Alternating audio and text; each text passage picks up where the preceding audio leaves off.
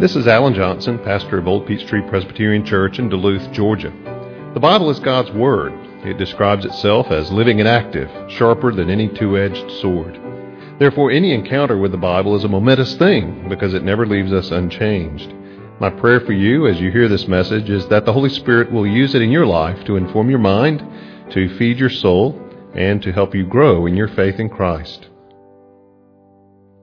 Before we look into the Word, I want to uh, put this in a context that will help you understand where I'm coming from this morning.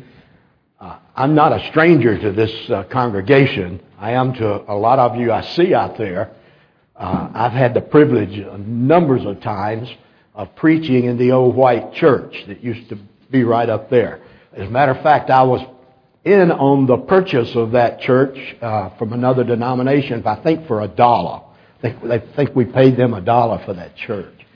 Uh, but anyway, it's been good to see the progression of Old Peachtree and watch it, particularly under Alan's ministry, really blossom and begin to grow and, and uh, just meet the needs uh, in this general area.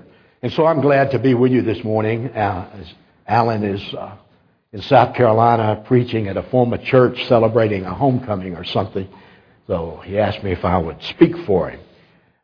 Before I read the scripture, I want to give you three things that will help you understand where I'm coming from I hope, this morning. Recently, there was a study done by and within probably the largest church in North America. Uh, and it, especially through its networks. And they drew the conclusion, they, they did a survey of their thousands of members. And their conclusion was in dividing the congregation into four different groups of people pre Christians, young Christians, maturing Christians, and older Christians.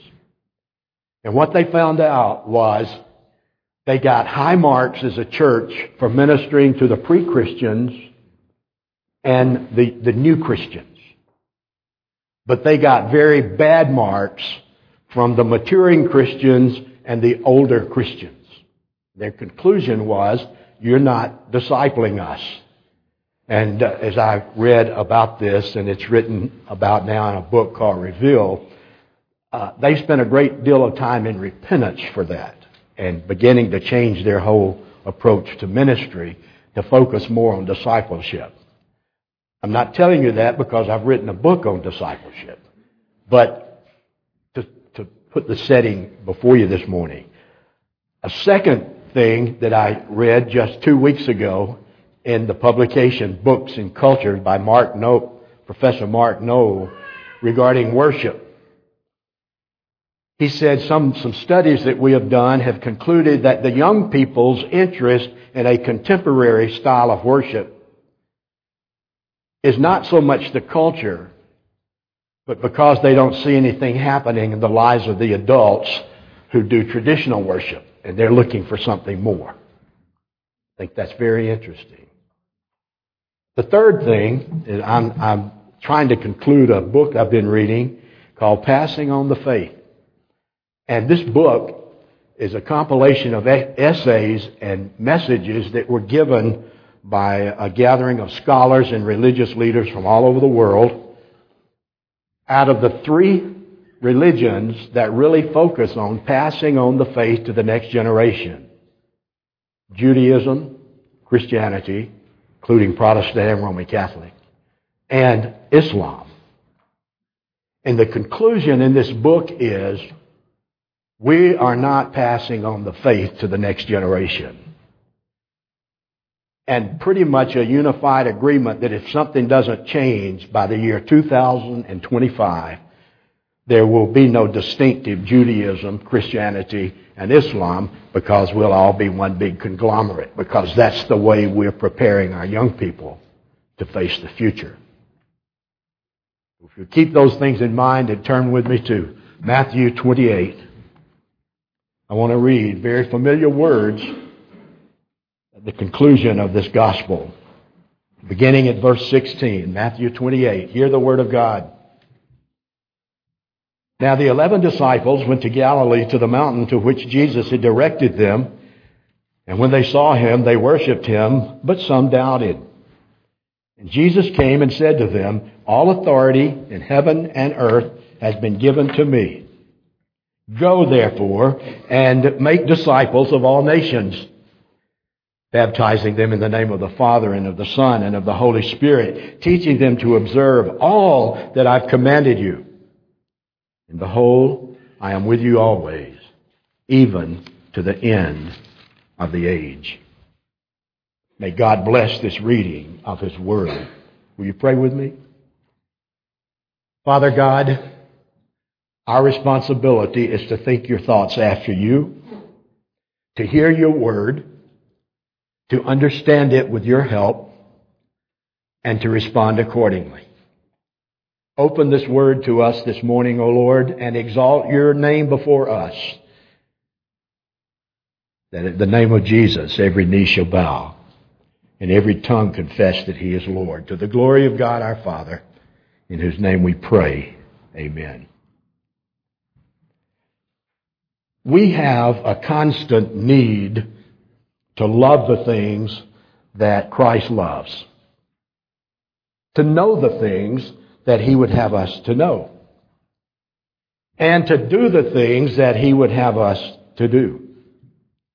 So from time to time, I think it's appropriate that we as Christians, individually and corporately, pause and do what I would call a reality check, a spiritual inventory, an evaluation or spiritual assessment of how we're doing in order to determine whether we are doing the very things that God tells us to do in His Word or that we're not doing. I want to talk to you about a very familiar topic this morning, but maybe a little differently than, than you, you may have heard it in the past. I want to talk about the Great Commission. The Great Commission, that's the term that we've used over the years and down through the centuries of the church to refer to this passage of Scripture that I've just read for you. Uh, at the end of Matthew's gospel. It's the words of our Lord that were spoken as he was handing off the torch to his disciples and telling them what he wanted them to do as he was ascending back to his Father in heaven. You see, he had come to earth by means of the virgin birth. He had lived, he had taught, he had called out certain people during that time to be his disciples. He had died on the cross to pay for our sins. He had been raised again on the third, third day. And all these life-changing events that are centered around the story of Jesus are recorded in the Gospel of Matthew. But as we reach the end of that Gospel in the 28th chapter, this final chapter, Jesus spoke these words that have sounded a clarion call for the church. They remind us that He has a special kingdom assignment for His church during His interim. He has a plan for their lives and He wants them to understand it as He ascends back to His Father in heaven. And it's clear Listen. My assignment for you, said Jesus, is to make disciples. That's the imperative in Jesus' words. And we must hear that, particularly if we want to do the will of God. And if we want to do that, then we have to make disciples. Now, most translations into English uh, unfortunately, including my favorite, the English Standard Version that I read from just a few minutes ago, they uh, give the impression that the imperative in this text is to go. When actually the imperative is to make disciples.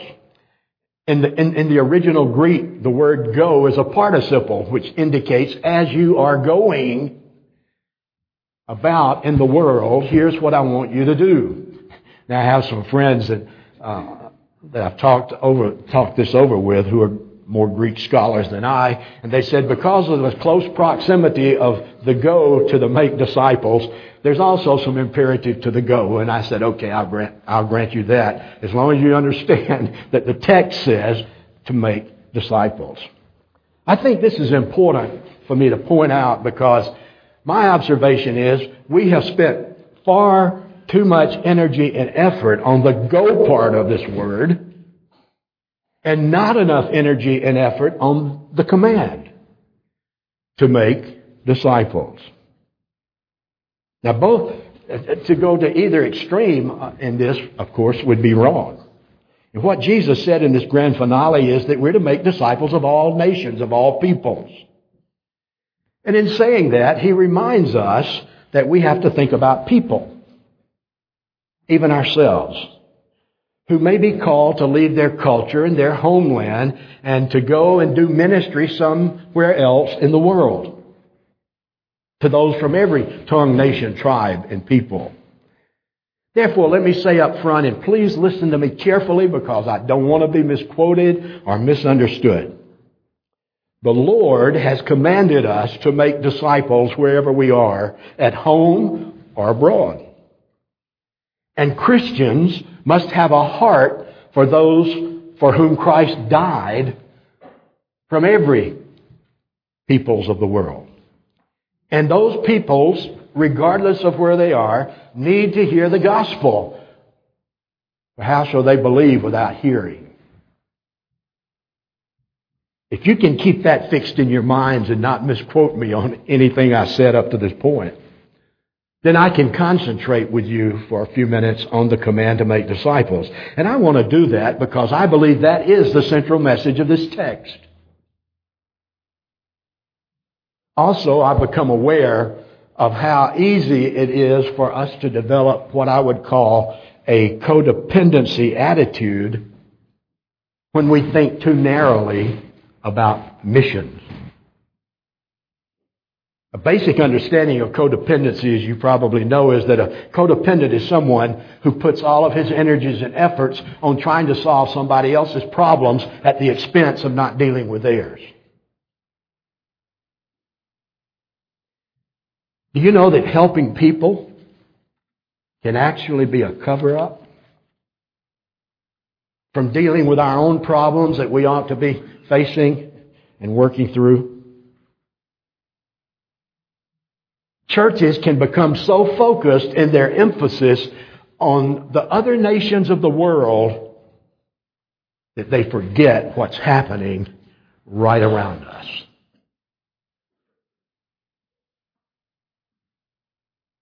And that's the truth. Making kingdom disciples, I believe, demands and requires our immediate and urgent attention. And that's the consequence. While we should be willing and open to go anywhere God would have us to go in, in spreading the good news and serving Him, we must first take an inventory of our present situation. Now, notice what Jesus does in this Great Commission. He states it that we're to make disciples. And then, in good pedagogical fashion, he teaches us how to do it. He tells us how to go about that assignment. By baptizing them into the name of the Father and of the Son and of the Holy Ghost. Just think about that first part for a moment. Baptizing, baptism. That refers to something very special for us as Christians. It's the sign and the seal of our being engrafted into Christ based on his covenant promise, promises to us and to our children. It also symbolizes, according to the apostle Paul and Luke in his gospel, a dying to self. Being baptized with Christ and raised with him Dying to self, raised to newness of life. It's one of the two sacraments that God has given to the church. And if we're right, then what he says about baptism has to revolve around the church because we can't separate the church from this great commission if for no other reason it's the institution to whom he says administer the baptism to my covenant people. The church dispenses the sacraments. Well, the first part of this commission, baptizing, also connects the church with the second part of the commission, teaching them, whom we baptized, to observe all things whatsoever uh, I have commanded. The church's role or the church's mission is to make disciples by teaching them to observe, to obey, to do all that I have commanded, said Jesus. Now, that gives us a further clue about a disciple. A disciple is one who has been baptized and is being in the process of taught whatever Christ has commanded, the whole counsel of God set forth in the scriptures of the Old and the New Testament. And God then has commanded us who are being discipled to also move into the mode of becoming a disciple maker. Of course, before you go, you have to come. Before you make disciples, you have to become in that process of being disciples yourself. You have to be baptized and you have to be taught God's Word, God's truth about His kingdom. I really like what the New Testament commentator William Hendriksen says in regard to this Great Commission passage. He says, think of the scope of what Jesus meant when he said all things. His marvelous discourses, his wonderful kingdom parables, the precious sayings and promises of Jesus, his lessons on the cross and prayer and humility and trust and forgiveness and his law as it's set forth in that kingdom sermon on the mount where he emphasizes both the sovereignty of God and human responsibility and the need for us to live as kingdom people. Those are the kind of thought, things that we're to be taught and then we're to teach as disciple makers. The apostle Peter gives another version of this great commission in his first epistle, the third chapter, when he says, have no fear of those who persecute you, nor to be troubled by them, but in your hearts regard Christ the Lord as holy, being prepared to make a defense to anyone who asks you a reason for the hope that is in you. Yet, do it with gentleness and with respect, having a good conscience. In other words, be discipled, as Peter says, in such a way that you're able to give anyone an answer who asks you why you're a Christian, why you believe in Jesus, why you go to church, why the Bible is important. Be able to give them an answer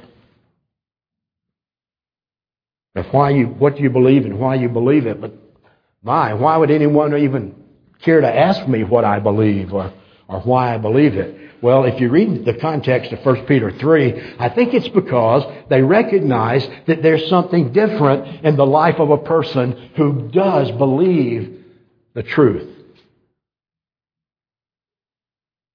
You know, I think the Bible teaches that as Christians we're to look different.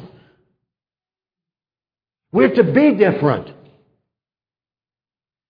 And when we are that, we stand out and people ask us why. And Peter says we need to be able to give them an answer. Our, our lives should daily reflect the rule and the reign of Christ, obeying Him in all things whatsoever He has commanded. You see, kingdom people make disciples and kingdom people make a difference. And that's the truth. In George Gallup Jr. and Michael Lindsay's book, Surveying the Religious Landscape in uh, the U.S., and I quote this, their conclusions in the book I'd written on, on discipleship, they conclude that most Americans say in surveys that they believe in God. But they cannot articulate who this God is. Even those, they say, who have grown up in the context of the church are not able to talk intelligently about the God or the supreme being they say they, they believe in. You know, friends, I think that's why it hurts my heart so much to, to hear a statement such as the one made by Theodore Roszak when he said, while our Christianity may be privately engaging, it is socially irrelevant. Privately engaging, but socially irrelevant. And I want you to remember that because of what I'm, what I'm going to, about to tell you. Our faith, if it really means something to us, defines who we are. And for someone to tell me that because of my, my faith is socially irrelevant, I have nothing to offer to the world, that hurts to the core of my heart. Could it be that we as Christians in the church are sending the message that we are socially irrelevant? I want to introduce you to a friend. His name is Christian Smith. Christian has been the Stuart Chapin Distinguished Professor of Sociology at the University of North Carolina in Chapel Hill, but most recently has transferred to the University of Notre Dame. I think he's one of the brightest stars in academia today. He's a sociologist. He's authored many books already. Uh, this young man has written voluminously on American evangelicalism, among other things, and I'm happy to say he's a member of the PCA. He recently uh, authored uh, a couple of outstanding books that uh, really spoke to my heart and challenged me as I read them. One was called The Secular Revolution and what's happening in America because of the secularistic influence. But the second book he wrote is called Soul Searching. I use that as a text when I teach kingdom discipleship in the seminary, along with my book and, and a, couple of others. But uh, this book was so extremely important. As the book came out a couple of years ago, he was interviewed by Michael Cromartie, who is uh, actually he's the director. Michael Cromartie is the director of Evangelical Studies Project of Ethics and Public Policy Center in Washington D.C., and also a graduate of Covenant College, by the way. And uh, he did an interview with Christian before the, as the book was coming out. And I want to summarize that interview, and I hope it will be apparent when I finish why I take the time to do it. Cromartie started the interview by saying to, to, to, Christian Smith, he said that most people today depict uh, the youth as disillusioned, irreverent, uniquely postmodern, belonging to something that's next and new. That today's youth are restless, alienated, rebellious, determined to find something that's radically different from that uh, which their parents had raised them in. But then Cromartie said, but you, you seem to challenge that idea about today's youth. And Christian said, yes. Today's youth, however, have a great deal in common with their parents. They share their parents' values. The idea of the generation gap that we heard about in the 1960s is not now the best description to talk about the different gener- generations. Smith said there's a commonality that's not that apparent on the surface, but underneath that draws kids to their parents. He said, I expected my research, this is Smith talking, he said, I expected my research to find more resistance and more negative views from young people about religion in general. But our research has shown us that m- most kids are, are willing to believe whatever their parents believe and do whatever their parents do. And he said, we found out that parents really don't have to drag their kids, particularly the teenagers, off to church kicking and screaming. They generally go willingly.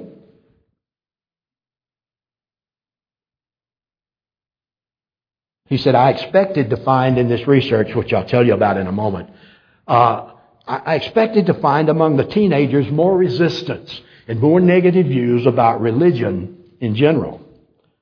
But again, he said, our research showed us that, that the, the kids uh, are willing to go where their parents go and believe what they believe. Now, he's talking about teenagers 13 through 17 years of age.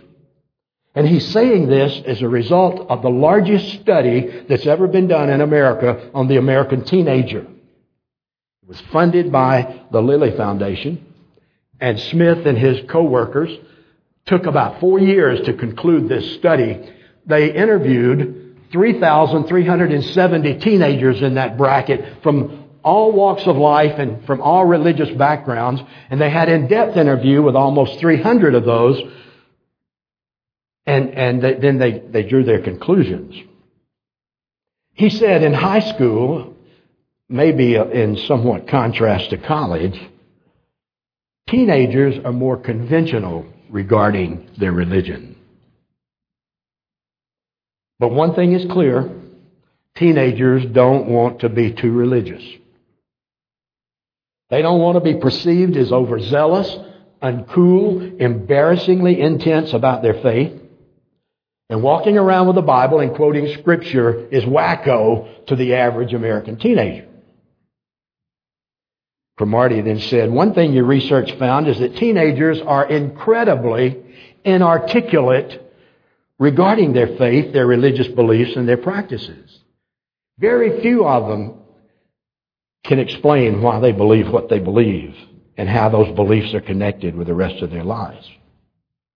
To which Smith said, well, think of the religious faith somewhat like learning a second language.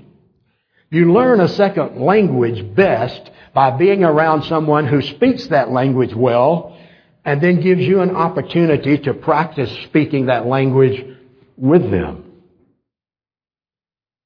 And Smith said, while I, our research doesn't tell us how well they are hearing the second language being religion.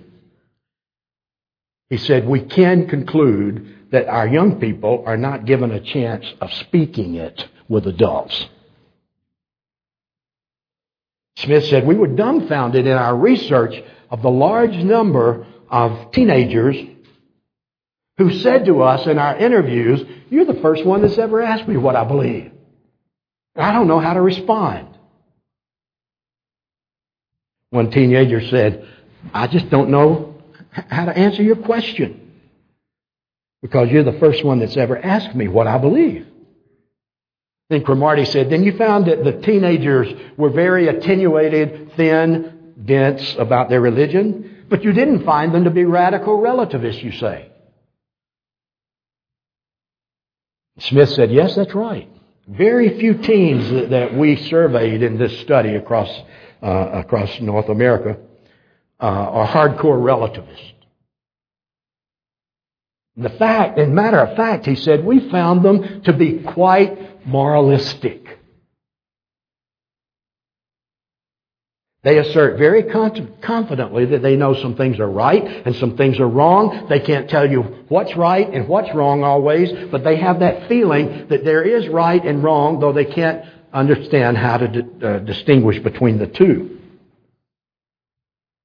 So what we have, he said, is a generation of young people who know the concept of good and bad, but they don't know how you arrive at the conclusions.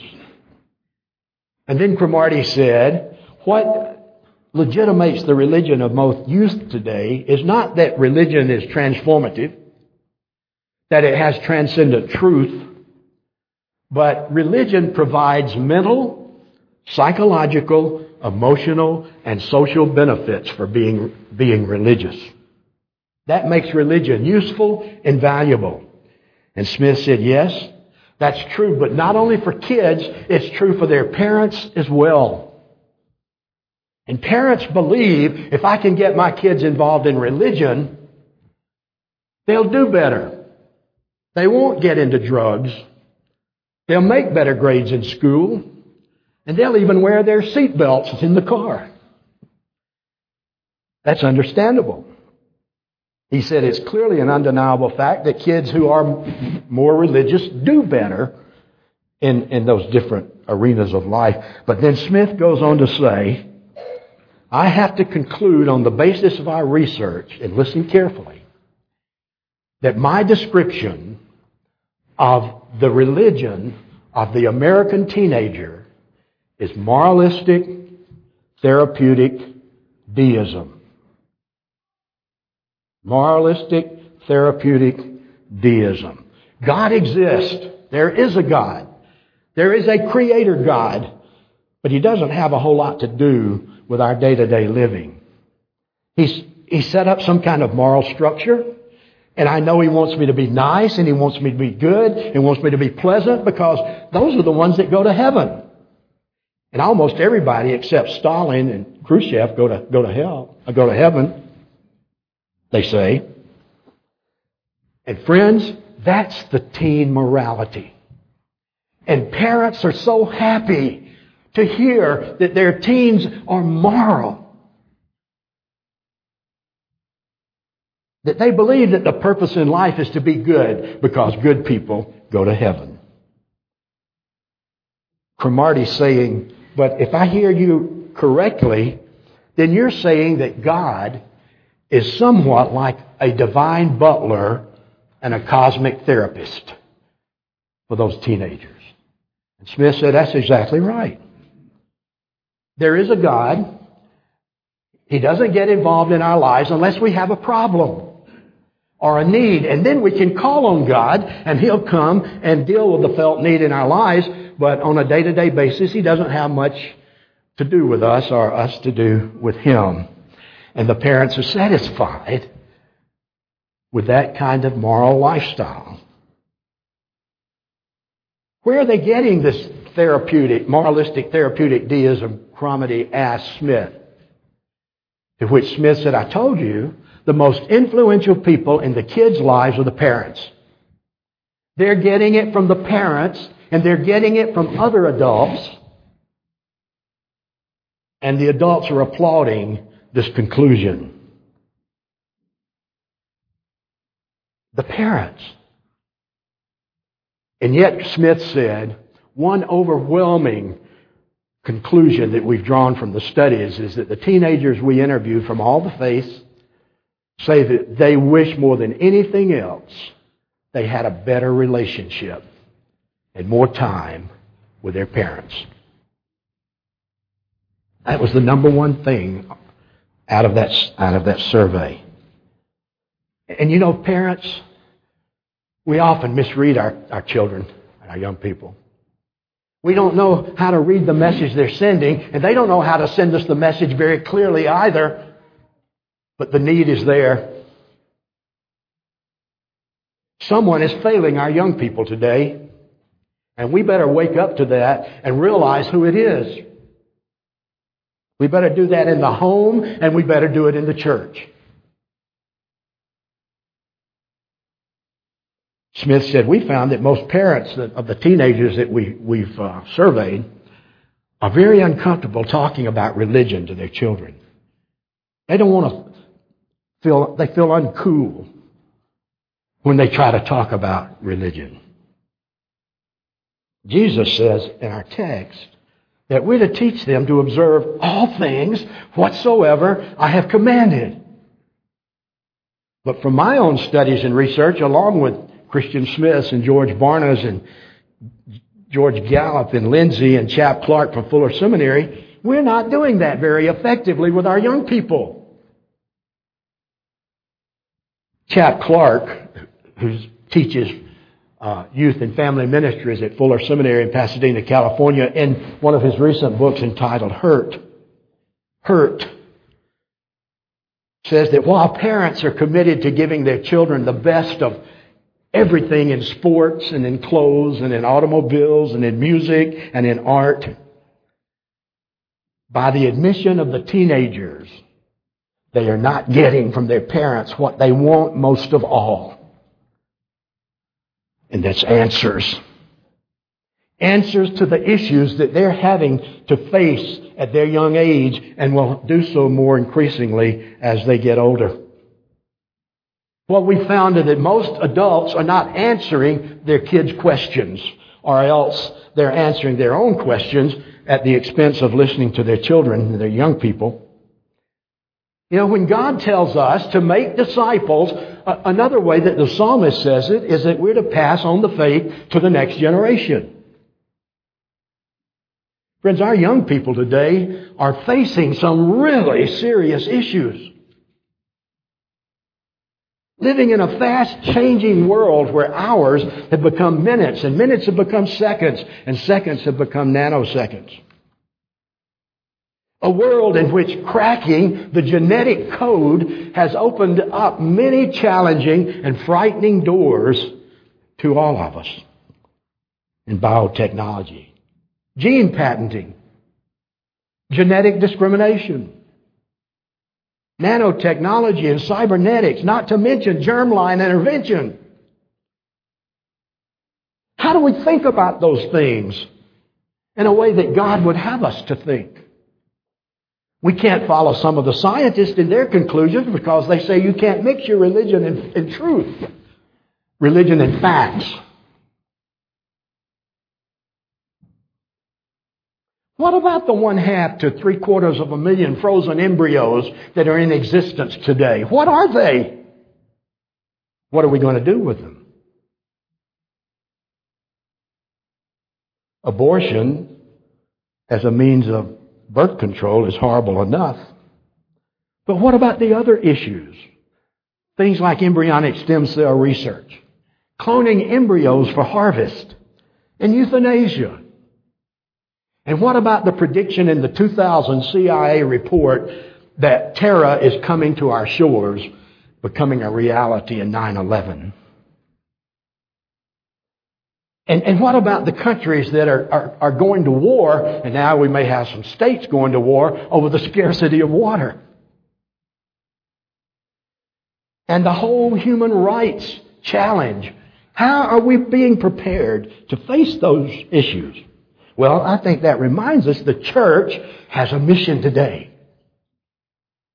And it's to make disciples by teaching them to observe, to practice all things whatsoever God has commanded. And we need to do that with all urgency and all seriousness that we can muster.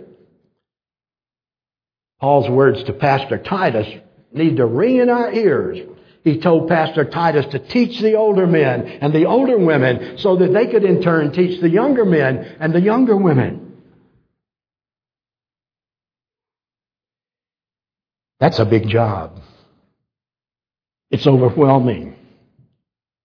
But that's what the church is all about. Christ has put us together in the context of the church where we realize what we're supposed to do, but we don't have to do it alone in isolation from the rest of the body. The church is there by God's design to help us in the process of making kingdom disciples of our covenant children. And remember, those teachings are connected with baptism. Of course, that doesn't mean you can't begin to teach someone until they're baptized. But it means that once a person is baptized, as John Calvin said, we need to teach those who've been baptized the meaning and significance of their baptism. And if they once understand that, then they'll understand what being a kingdom disciple is all about. Charles Malik, statesman, former UN secretary, speaking in 1980 at the Billy Graham School of Communication dedication at Wheaton College, spoke, uh, his topic was the twofold task of evangelism.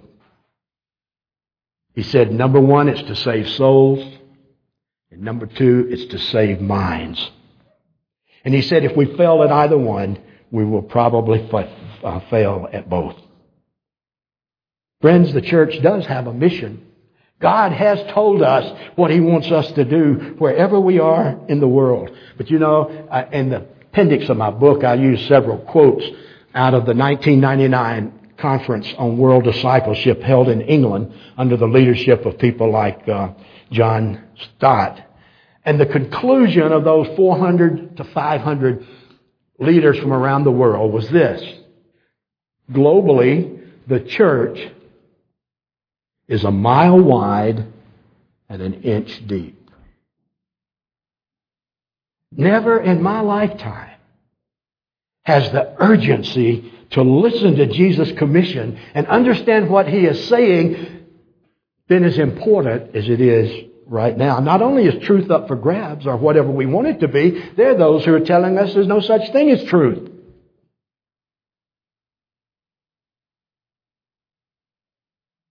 We're not training ourselves and our young people to be critical thinkers.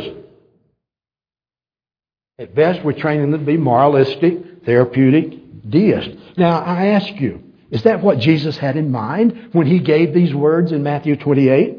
Is that what he meant for us to teach? Uh, to teach our children the religion of moralism?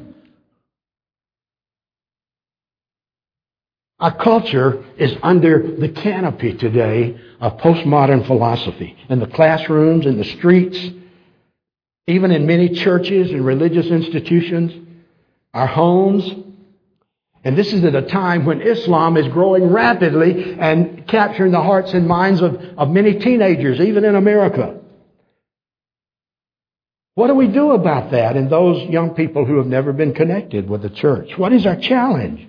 Our challenge is to love the Lord our God with all of our heart, mind, body, and soul, and our neighbor as He has given us commandment. Parents, do you hear me? Grandparents, adults. God has given us instruction.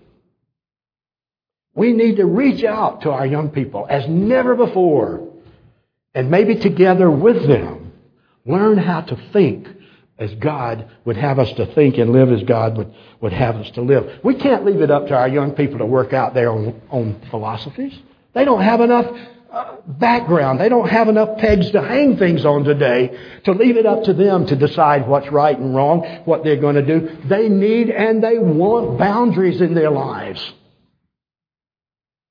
And they need our help with that. So the church's mission is to make disciples by baptizing and teaching them to observe all things whatsoever Christ has commanded. How are we doing with that? The reality check, the spiritual inventory. Are we discipling believers? That's what the big church I mentioned earlier found out they were not doing effectively. Should we keep our views to ourselves and allow our faith to be privatized because we're now living in an environment of tolerance and we don't dare try to force our religion on anybody else and we don't want anybody else to force their religion on us so we just enjoy it privately or when we come together as a church. Now that's another place where we can talk a little differently than we do in the world during the week because we're with other people who say they believe what we believe. I'll give you one illustration and I must close. A couple of years ago, I was teaching a class at one of our seminaries. At the time, Mary Schiavo died. You remember that story of the woman down in Tampa. And I, I was teaching a class when we got word of her death. 45 students and seminary students in my class. And I wanted to see what they were thinking and how they were processing all of that. And I want to tell you, it was like pulling teeth to get them to say anything. Most of them said, I'm not sure how to think about it. Why doesn't the denomination write a position paper, some one of them said, and tell, tell us how to think? I said, You remind me of the man who almost thought for himself. There's moral confusion in the world today. And much of it is a result of our not being obedient to Christ's instruction and to His Word. Christianity is a total way of life. It's not just a Sunday religion. It doesn't just, it's not supposed to affect the, just the way we think at church, but how we do marriage and how we do family and how we do business out in the world. And we've fallen into that dualistic trap because we haven't been taught otherwise that there's a secular part of our life and a sacred part of our life, and never the two should mix. Religion is for the sacred, and everything else in life is for someone else. God's truth is complete and total. And He tells us to teach it to all people. Tell the truth or be willing to pay the consequence. And I'm going to put a cherry on the icing of that cake and close. If you want to experience the power and the presence and the reality of God in your life, will you be certain that you're hearing and obeying Jesus' words of making disciples? If you're doing that, then I can tell you, you will experience that because Jesus closes by saying, And lo, I am with you always, even to the end of the age. Could anything be more wonderful in our life than having God with us? His power, His presence working in our lives? He promises it to us. If we obey Him and we play by His rules and we do what He tells us to do.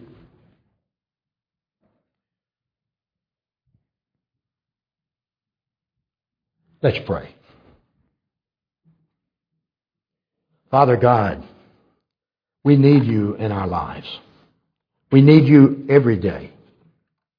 But there are some days we need you more than others. And right now we're living in a day where we really need you working in our lives. Because Lord, we think we feel like we're letting you down.